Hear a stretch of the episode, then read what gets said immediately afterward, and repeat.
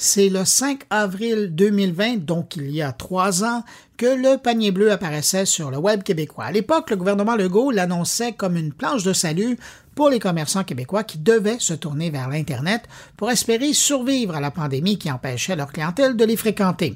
Depuis, ben, le panier bleu est passé d'une initiative à but non lucratif pour promouvoir l'achat auprès des marchands québécois à une place de marché privée, transactionnelle, qui rivalise avec les autres, notamment Amazon.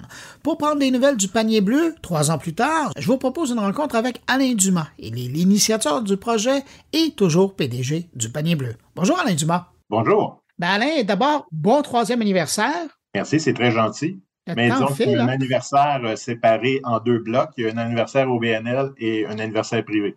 Ben, on va dire euh, bon troisième anniversaire à Panier Bleu. Parfait. bon, la marque, parce que le mandat a changé. Mais je suis curieux, ben justement, puis ça m'amène à, ma prochaine question.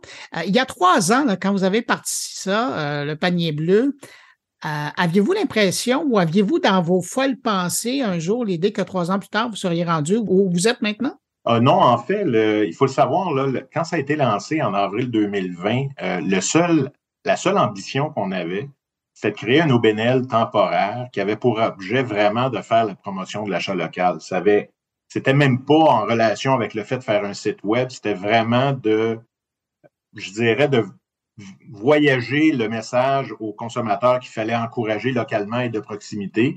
C'est pour ça qu'on avait choisi comme, euh, je dirais, comme tactique d'inviter les gens à venir inscrire leur commerce qui sentaient qu'ils avaient besoin d'aide sur notre site. C'est, de là qu'est venue l'idée tout simplement du catalogue de commerçants.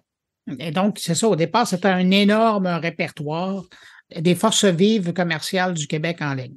Oui, effectivement. Mais à partir de quel moment vous vous êtes dit euh, ça vaudrait la peine euh, de faire plus? Qu'est-ce qui vous a ah. amené à, ce changement? On est parti d'un catalogue de produits, en fait, euh, un catalogue de, commerçants. On avait environ 20 000 commerçants sur la plateforme.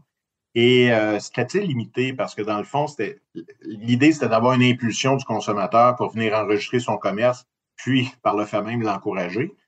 Après ça, ce qu'on a fait, c'est qu'on a travaillé avec Lightspeed qui nous a donné un peu les clés de comment réussir à synchroniser les catalogues de plusieurs commerçants au Québec. ce qu'on a fait, c'est que, mauvaise expression, on a sniffé tous les catalogues qu'il y avait au Québec. Fait qu'on s'est retrouvé avec un catalogue de 2 millions de produits pour euh, 2800 euh, commerçants au Québec. Et euh, le but encore là, c'était juste de dire aux gens, si vous voulez venir dans notre catalogue, vous faites des recherches, vous allez arriver sur un produit qui peut vous intéresser, puis après ça, vous en allez chez le commerçant. Donc, un, agrégateur de contenu, dans le fond. Exactement. On, ne gérait pas un peu un Google Shopping, si on veut, mais gratuit. Et euh, fait ça a été la deuxième initiative qu'on a faite. Quand on a fait cette initiative-là, on a mis certaines options, comme par exemple, donnez-moi un magasin à proximité de chez moi, des choses comme ça. Puis on a commencé à voir l'intérêt des gens pour magasiner. Et il y a beaucoup de gens qui nous ont dit c'est plate qu'on ne puisse pas faire notre panier directement dans le panier bleu, etc. Et on a eu le bye-bye d'ailleurs qui a dit qu'un panier c'était fait pour mettre quelque chose dedans, comme si on ne savait pas. Et euh, toujours est-il, et, à ce moment-là, le gouvernement nous a dit euh, on aimerait ça aller plus loin, on aimerait ça faire des chantiers sur l'avenir du commerce de l'État. Fait qu'on a organisé des chantiers. Euh, il y avait euh, huit chantiers différents de mémoire. Avec, euh, on a chaque chantier avait un groupe de travail de dix personnes, des présidents souvent d'entreprises dans le domaine, soit de logistique, de marketing et autres, avec des commerçants toujours à bord et des gens du panier bleu et des gens aussi qui étaient invités là, d'université, etc. À partir de ça, on a fait un grand travail et on a émis à la fin ce que je pourrais appeler des recommandations. Et les recommandations ont été lues par le gouvernement et c'est là que le gouvernement a dit on pense qu'il y a quatre choses qu'il faut, on pourrait peut-être aider. Un, la transformation numérique des entreprises.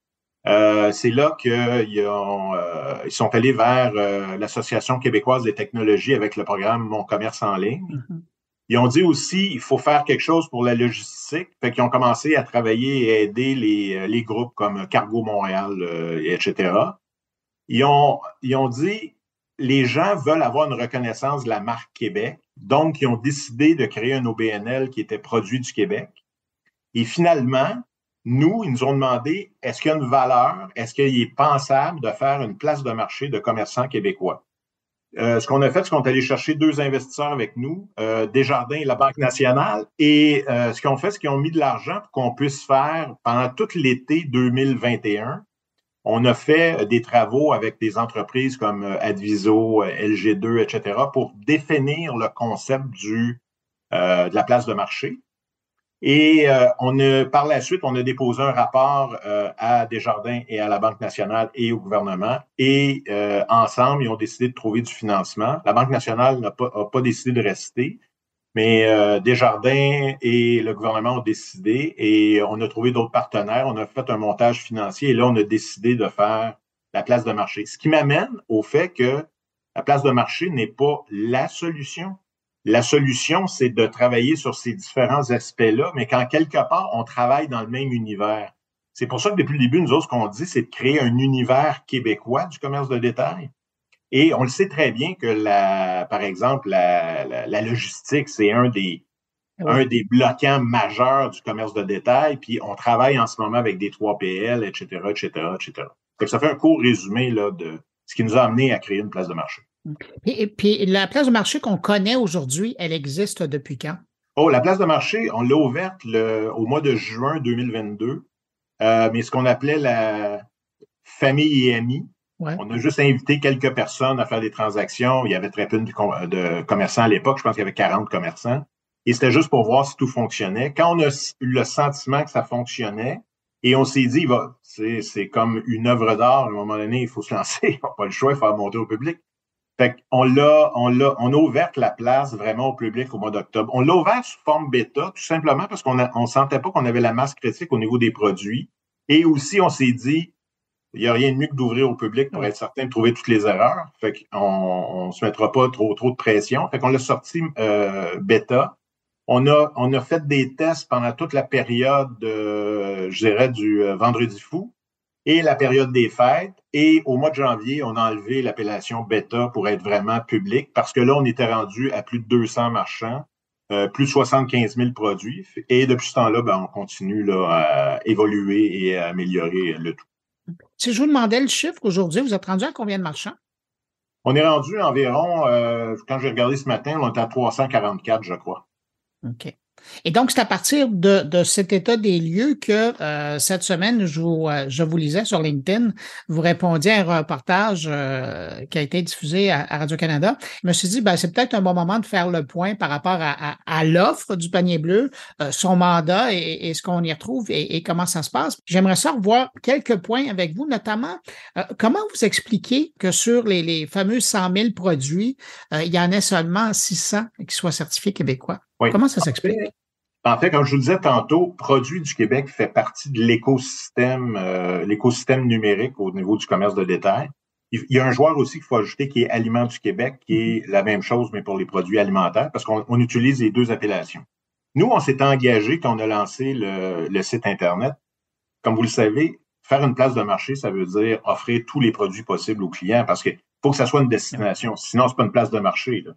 Fait que on savait dès le départ qu'on allait accepter les marchands qui vendent des produits québécois ou pas, puis on n'allait pas restreindre le nombre de les produits. La seule chose qu'on restreint en passant, c'est que les produits ne soient pas en inventaire au Québec au moment de la vente. On veut pas que ça soit du dropshipment fait de l'étranger, par exemple. Toujours est on savait qu'on allait dans cette direction-là, sauf qu'on s'est, on s'est commis à dire, on va mettre les appellations Aliments du Québec et Produits du Québec sur les produits qui le méritent, mhm. c'est-à-dire qui ont eu leur, euh, leur identifiant de ces, ces organismes-là. Euh, Aliments du Québec existe depuis 20 ans. Euh, ça, c'est un fait. Produits du Québec existe depuis un an seulement.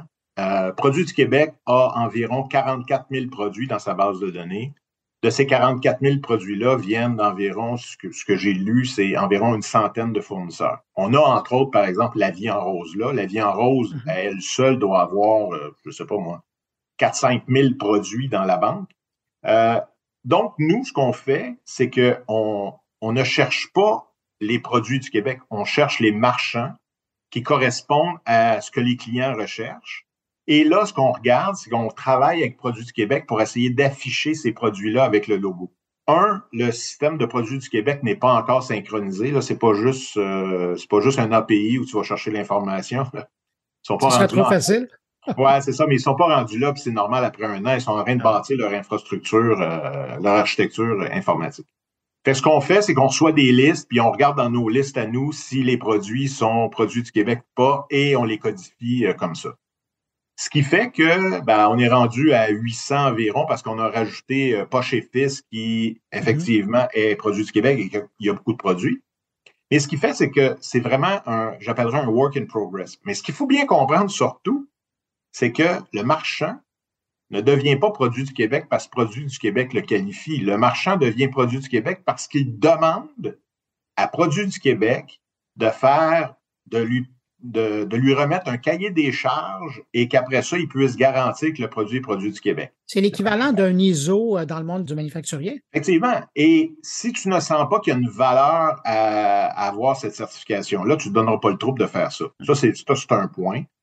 Euh, je dirais que le meilleur exemple que je peux te donner du fait qu'on a probablement beaucoup plus de, de, produits québécois que juste les, aliments, les produits du Québec, c'est au niveau du livre, par exemple. On a environ 40 000 livres sur 115 000 produits sur notre site. De ces 40 000 livres-là, il n'y a aucun éditeur qui est allé chercher la certification produit du Québec. Ce qui fait que euh, je suis pas mal certain qu'un Michel Tremblay, ça doit à la rigueur avoir été conçu au Québec, à moins qu'il l'ait écrit en Floride, mais il a été écrit au Québec. Donc, normalement, c'est un produit québécois. Que nous, ce qu'on fait, c'est qu'on affiche seulement les produits qui ont le droit à la certification. Et la dernière chose dans laquelle on veut aller, c'est de devenir, nous, des certificateurs euh, basés sur le vent en disant, ben oui, la petite madame, doit être au Québec, on va y mettre son produit, produit du Québec. On ne veut pas rentrer là-dedans. Nous, on, va avoir, on avoir une certification qui est euh, crédible, qui a été faite de la bonne façon. Donc, c'est ce qui, est, c'est ce qui occasionne le fait qu'on n'a pas plus de production. Comment vous répondez aux critiques qui reviennent sur le fait que vous n'auriez pas atteint votre objectif initial de regrouper des produits québécois sur votre plateforme? Ben, en fait, en fait, je dirais que ce qui est un peu drôle, c'est que les gens, les gens sont restés sous l'impression que l'OBNL était là pour pousser les produits québécois. Quand non, notre mission a toujours été les commerçants. Vous savez, en pleine pandémie, ça aurait été un peu gênant de dire aux commerçants qui avaient de la misère à arriver, de dire Ah, toi, tu vas en passer de produits québécois, on ne t'aidera pas. Fait que, sinon, c'était pas le mindset, c'était d'aider. Je sais que ce qui est arrivé à un moment donné, c'est que M. Legault et Fitzgibbon, quand ils ont annoncé la création du panier bleu, ils ont dit ce qu'on veut, c'est vers vendre plus de produits québécois. Mhm. Ceci étant dit, c'est une règle mathématique. Si vous prenez une place de marché, vous mettez seulement des commerçants québécois dans la place de marché, statistiquement, vous avez plus de chances de vendre des produits québécois que si vous êtes dans un site international qui vend des millions de produits avec quelques produits québécois non identifiés un peu partout. La seule chose, c'est que les gens ont retenu que notre mission, c'était de vendre des produits québécois. Je reviens sur un point parce que là, on parlait des produits québécois, mais de l'autre côté, il y a des gens qui vous disent, mais comment ça qu'on retrouve des milliers de produits chinois? Et j'aimais bien aussi votre exemple de dire, oui, mais il y a aussi des pâtes italiennes euh, qu'on retrouve ça dans le panier bleu. Comment ça s'explique, ça? Ben, en fait, ça s'explique pour plusieurs raisons. Comme je vous disais précédemment, un, une place de marché, c'est la force d'un Amazon. Puis on ne veut pas se comparer à Amazon parce qu'on ne sera jamais à Amazon, puis on le sait, on, est, modeste là, à travers ça. La, seule raison qui fait qu'une place de marché est une destination, c'est que tu sais que tu vas aller là et tu vas trouver ce que tu cherches. Si tu ne trouves pas ce que tu cherches, ce n'est pas une place de marché valable pour toi, tu as besoin d'avoir une profondeur de produit énorme. Il y a des catégories où le produit du, le produit du Québec n'existe à peu près pas. L'électronique, c'est le meilleur exemple moi, je préfère un, téléviseur qui se vend à la clé de sol qu'un téléviseur qui se vend sur Amazon. Il y a un impact économique québécois direct. Donc, pour nous, c'était important que ces produits soient là. Et peut-être surprise auprès des consommateurs et des différents chroniqueurs du Québec, entrez dans n'importe quel commerce où vous allez, cherchez où est-ce qui est écrit produit du Québec, vous allez vous rendre compte qu'il n'y en a pas tant que ça. Moi, je viens du domaine de l'alimentation. Le domaine de l'alimentation est probablement le domaine où il y a le plus de produits québécois parce que c'est issu de l'agriculture, de la transformation, etc. Et même ça, ils se battent pour prendre le plus de parts de marché possible. il y a des catégories où les produits québécois n'existent à peu près pas. Et je ne peux pas dire aux clients, ah, ben ça, c'est parce que tu cherches un produit qui n'existe pas au Québec. Fait que, vu qu'il n'existe pas de télé, tu devrais peut-être acheter un, trois bougies je pense que ça ne serait pas très sérieux. C'est pour ça, donc, euh, on est obligé d'avoir une profondeur de produits qui nous oblige à avoir des produits étrangers. La croissance du panier bleu, évidemment, passe par l'arrivée de nouveaux marchands. Comment ça se passe, l'arrivée de nouveaux marchands? Est-ce que vous avez une, stratégie maintenant que vous avez atteint quand même une certaine maturité. Est-ce que vous avez changé, modifié les approches pour faciliter l'arrivée euh, l'amarrage des, des cybermarchands dans votre univers? Ben, je dirais que l'expérience nous a frappé assez rapidement là, au niveau de la difficulté. C'est parce que ce qu'on ne voulait pas dès le départ, on s'est donné une job un peu difficile. Vous savez, on aurait pu dire, quelqu'un qui veut être sur le panier bleu, voici un, voici un, un, formulaire à remplir, c'est ça. Rentre tes produits, mets tes photos, change tes prix, etc. On savait que ça serait pas, ça serait pas gagnant-gagnant. Parce qu'on a décidé dès le départ, c'est d'essayer de trouver une façon de permettre de synchroniser les solutions que les marchands avaient à la solution du panier bleu pour qu'ils aillent seulement à, travailler, eux, dans une seule solution. Certaines solutions étaient faciles à travailler, pour ne pas la nommer Shopify, a été très facile parce que c'est une, une, je vous dirais, c'est une solution qui est très répandue au niveau des commerçants. Puis deuxièmement, c'est une solution avec laquelle il y a des outils de synchronisation assez simples. Ce que ça nous a permis donc de faire ça. Et on le fait aussi avec, euh, en partie avec WooCommerce. On le travaille avec Magento, etc. Et on travaille aussi sur une plateforme interne pour le commerçant qui aurait, qui voudrait, par exemple, être seulement sur panier bleu on est en train de la développer. Ça devrait être euh, en ligne à partir du mois de juin environ. Fait que ça, c'est pour permettre d'accélérer le fait de la venue des commerçants. En contrepartie, de l'idéation à la réalisation, ça a quand même pris du temps. Je vous dirais que Shopify, on est à peu près à 98% de synchronisation, ce qui fait que c'est assez simple. Le marchand reçoit sa commande dans son Shopify. Puis ce qu'il reçoit, c'est un message disant euh, le panier bleu vous envoie une commande avec les, euh, les, les coordonnées du client. Fait que pour lui, c'est transparent. C'est comme s'il recevait une commande normale. Avec WooCommerce, c'est un petit peu plus complexe parce que WooCommerce, comme vous le savez, ben, c'est euh, open source, puis des fois, c'est des, c'est, chacun a sa version. Ça. Et euh, Magento, c'est un petit peu plus euh, strict, donc on travaille là-dessus. Fait que je vous dirais, c'est de la façon qu'on accélère. En contrepartie, ce qui nous a frappé aussi, c'est que je vous parlais tantôt des bougies. il n'y a aucune valeur d'avoir un vertical de bougies au niveau d'une place de marché. on veut avoir plus large que juste des bougies. Fait qu'il a fallu, nous autres, faire un équilibre et de prioriser les marchands en fonction de leur taille. On veut pas juste avoir des grands, seulement des petits. Mm-hmm. Au niveau aussi régional, on veut avoir des commerçants à travers toutes les régions. Et finalement, on veut avoir de toutes les catégories de produits. Donc, on a reçu 1000 demandes de marchands pour être sur le panier bleu. Et ce qu'on a fait, c'est que tranquillement, pas vite, on a priorisé les marchands. Là-dedans, il y a des marchands qui a malheureusement fallu apprendre qui n'était pas nécessairement un bon marchand actuellement pour le panier bleu. Si par exemple, vous vendez trois produits à 4,99 et que vous demandez 99 de frais de, de, commande minimale pour avoir des frais de livraison et que votre, en plus, votre produit n'est pas différencié, il n'y a aucune valeur pour vous. Donc, il a fallu dire à certains commerçants, on est désolé, mais vous ne vous qualifiez pas pour le panier bleu. Il y a aussi des gens qui, étaient aussi qui louaient des maisons, qui nous envoyé des formulaires d'inscription. On a eu tous les genres. Mais ce que je veux dire, c'est qu'on est, je vous dirais qu'on est plus au niveau mature, au niveau justement de l'intégration des marchands en ce moment. Et ceci étant dit, c'est un grand défi parce que, comme vous le savez, chaque marchand a ses euh, particularités, mm-hmm. chaque marchand a ses propres demandes, etc. Fait qu'on a créé aussi un comité de marchands pour travailler avec ces gens-là. On se rencontre euh, sur une base mensuelle. On a 10 marchands, dont 5 qui sont en rotation et 5 qui sont permanents. Et on travaille avec eux à trouver les meilleures façons justement de les aider à s'intégrer, etc., etc. Alain Dumas, récemment, il y avait le Net Tendance qui nous apprenait qu'il y avait grosso modo là, un million euh, de cyber-clients québécois qui étaient passés par le panier bleu.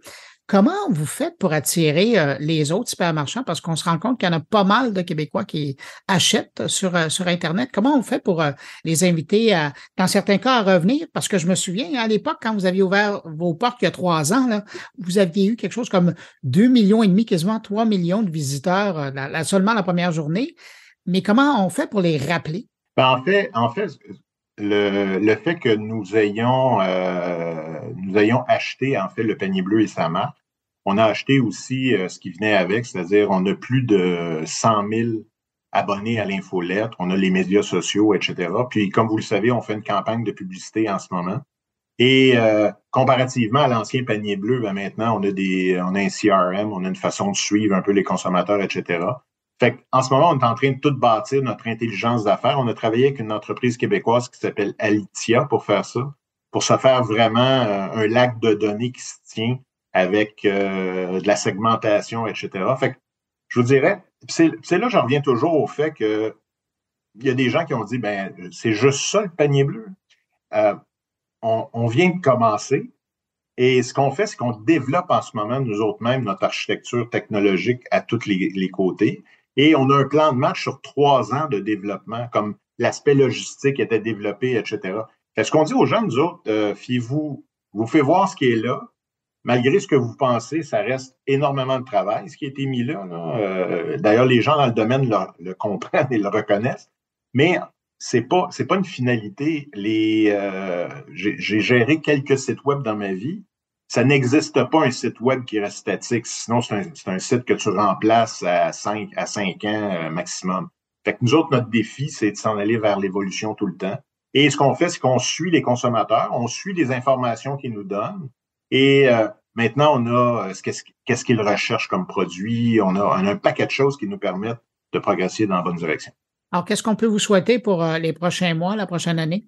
Ben, en fait, euh, moi, je souhaiterais que les gens essaient de comprendre ce qu'on ce qu'on fait. Ça serait déjà une belle étape.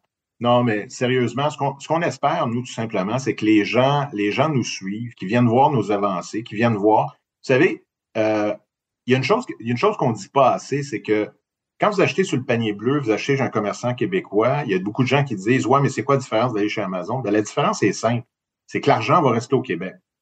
Puis même si c'est un marchand québécois sur Amazon, Amazon en prend une partie. Amazon ne fait pas ça gratuitement. C'est pas encore un organe du gouvernement. D'ailleurs, les gouvernements courent après, c'est pas pour rien.